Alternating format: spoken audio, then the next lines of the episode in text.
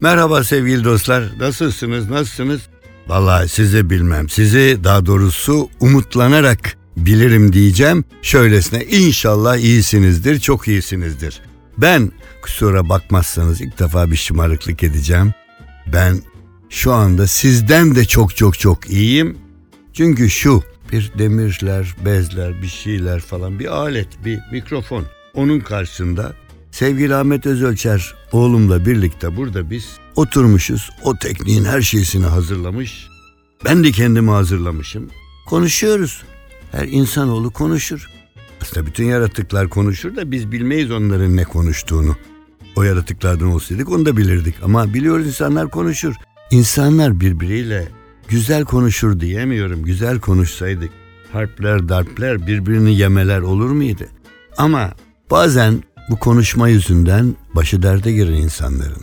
Bazen de benim şu haftalarda olduğu gibi konuşma yüzünden öyle mutluyum ki Efendim bu programı kaç yıl oldu devam ettiriyorum. Vallahi tam rakam sorarsanız şimdi 5 mi 6 mı çıkamayacağım içinden ama yıllar oldu bana çok 5 değil 50 yılmış gibi falan geliyor. Ve size bu NTV Radyo'dan seslenmek bana büyük mutluluk veriyor. Üstelik hani ne diyorlar ne güzel o. Hayat paylaşınca güzel.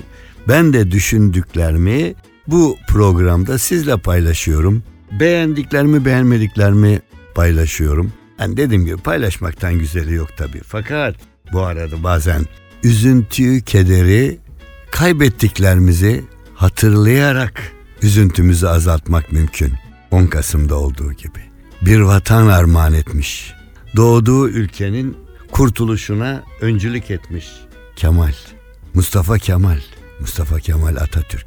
Gerçekten şimdi Türklerin gerçekten atası. Ve ona ait bir program burada verdik. Sağ olun öyle bir moral verdiniz ki bana. Yani telefonlar durmadı. Yolda yanımdan geçenler durdu. Hepsi ya çok güzeldi o falan diye. Ben güzel bir şeyler söylediğimi zannediyorum. Atatürk'ü konuşuyorduk. Güzel olmaz mı? Atatürk'ün getirdiği güzellikleri konuşuyorduk. Güzel olmaz mı? Ama gene de ben bunun için kutlayan filan aman ne güzel falan diyenlere çok teşekkür ediyorum. Büyük moral verdiniz bana ve isterseniz birkaç sözle bir anıyı daha ekleyelim. O günden kalmış. Efendim 1931 yılının Ekim ayı. Ankara'da Çocuk Esirgeme Kurumu güreş güreş yarışmaları, güreş maçları düzenlemiş. Hakemler arasında da bir eski büyük pehlivan var. Sırtı yere gelmemiş diye tanımlanan Kurtdereli Mehmet Pehlivan. Yaşlı bir hayli, uzun yıllar dünya güreşinde şampiyon sırtı yere gelmemiş ve Mehmet Pehlivan'a diyorlar ki nasıl oldu da yenilmediniz? Sırtınız hiç yere gelmedi. Kurtdereli Mehmet Pehlivan'ın verdiği canıt. Ben her güreşte arkamda Türk milletinin olduğunu ve milletimin onurunu düşündüm. Onun için sırtım yere gelmedi. Ve kısa zamanda bu sözü Büyük Atatürk de duymuş ve derhal oturmuş bir el yazısıyla mektup yazmış. Kurtdereli Mehmet Pehlivan, seni cihanda büyük ün salmış bir Türk pehlivanı olarak tanıdım. Parlak başarılarının sırrını da şu sözlerle açıkladığını duydum. Demişsin ki, ben her güreşte arkamda Türk ulusunun bulunduğunu ve ulusumun onurunu düşündüm. Düşündüm, onun için sırtım yere gelmedi. Sevgili Kurtdereli Mehmet Pehlivan, bu sözlerini büyük başarıların kadar beğendim. Bu değerli sözünü bütün Türk sporcularına bir meslek düsturu olarak kaydediyorum.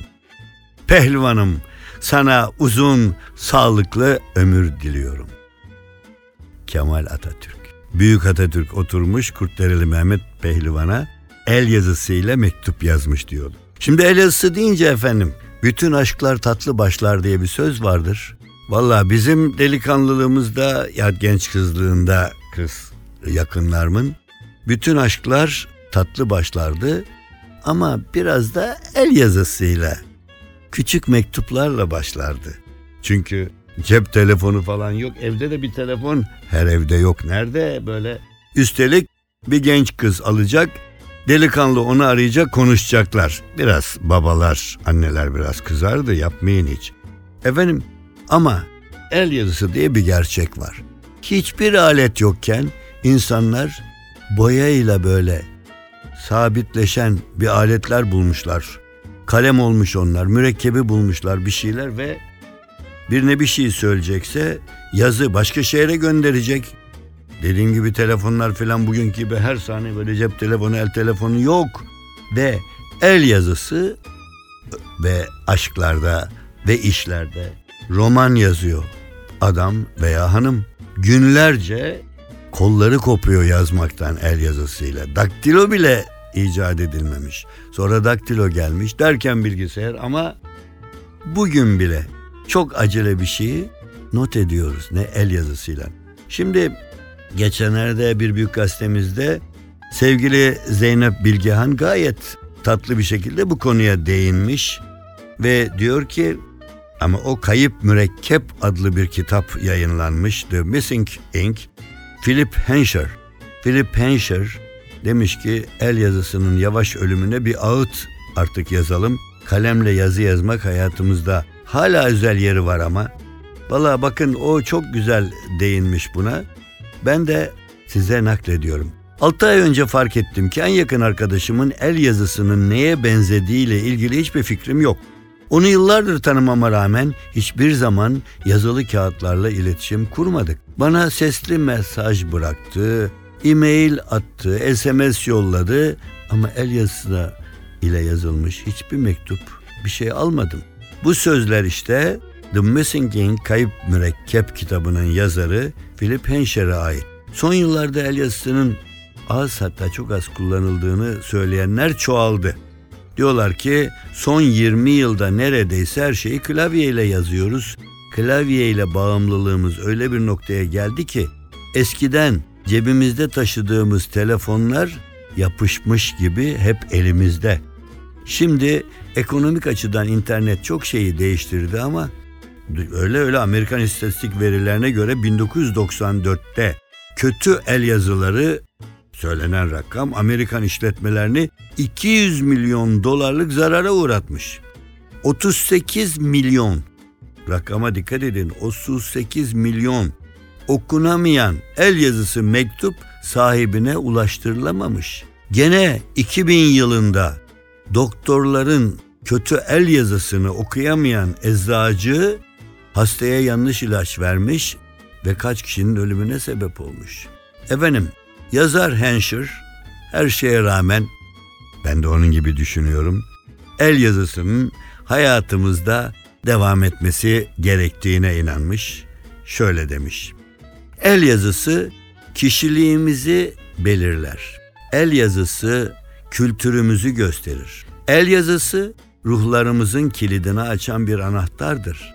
El yazısı toplumsal sağlığımızın, zekamızın, zarafet, fantezi ve güzelliğin işareti. El yazımız tamamen kaybolmasın. Ben de bu büyük yazara katılıyorum ve diyorum evet. Her şey bir yana başladığım gibi söyleyeyim. Bütün aşklar tatlı başlar. Hepsi el yazısıyla başlamaz ama el yazısıyla okunaklı olmasa bile Ahmet'ten Ayşe'ye, Fatma'dan Mehmet'e giden bir minicik aşk mektubundaki iki satır. Ahmet'im Ayşem diye bir giriş sözü. Bitirirken yazacağı iki sözcük. Yani bilmiyorum el yazısı hiçbir şey olmasa bir güzel sanat olarak müzelerde kalır. Valla sizler gençler sizler belki görürsünüz ama ben el yazısını müzeye gitmeden daha kullanmak niyetindeyim. Ne alkışlarınızı duyuyorum. Evet yaşasın el yazısı değil mi? Yaşasın. Öbürleri de yaşasın acele lazım olan. Ama gönülden bir şey yazacaksak elle yazalım. El yazısıyla yazılınca yazın bakın kendi kendinize bir bakın. Seni seviyorum. Bir daha bir tane daha yazın. Seni seviyorum. No bir tanesini zarfa koyun. Açın zarfı. Birincisi sizin yolladığınız zarfı açın. İkincisi de karşıdan gelmiş varsayın. Ben de sizi seviyorum hepinizi. El yazısının mektubu sonra yollayacağım.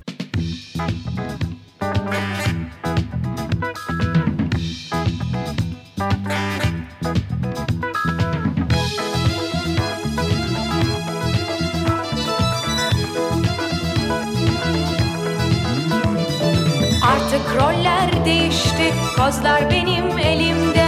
Şimdi ben oynuyorum Senin eski yerinde. Şimdi ben oynuyorum Senin eski yerinde. Sırayla sırayla sırayla. Bu dünya sırayla. Sanma ki her kapıyı Açarsın parayla. Sırayla sırayla sırayla.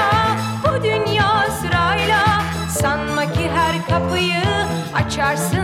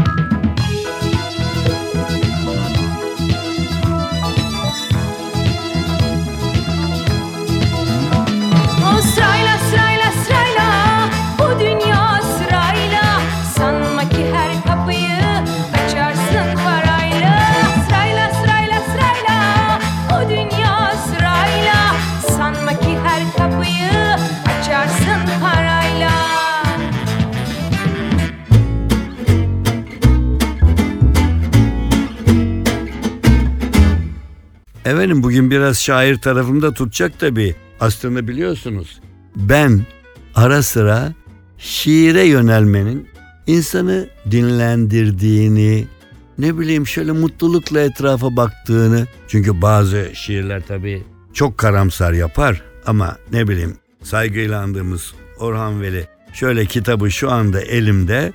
Ha yalnız dostlara rastladım. Şiirler miirler ama siz diyor Orhan Veli'yi okusunuz, bildiriyorsunuz bize de. Biz de seviniyoruz ama Orhan Veli'ye başlarken Boğaz içinde fakir Orhan Veli diye başlayan meşhur İstanbul türküsünü söylemeden olmaz. Önce onu diyor bize okuyun, sonraki haftalarda devam edersiniz. Yalnız Orhan Veli değil tabii. Pek çok şairimizden bildireceğim de hazır mısınız dinliyorsunuz İstanbul türküsü Orhan Veli'nin 1945'te kitabında gördüğümüz tarih yazdığı. Belki daha evvel yazdı epey oldu.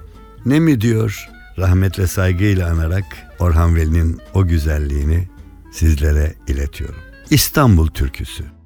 İstanbul'da boğaz içinde bir fakir Orhan Veli'yim. Veli'nin oğluyum tarifsiz kederler içinde.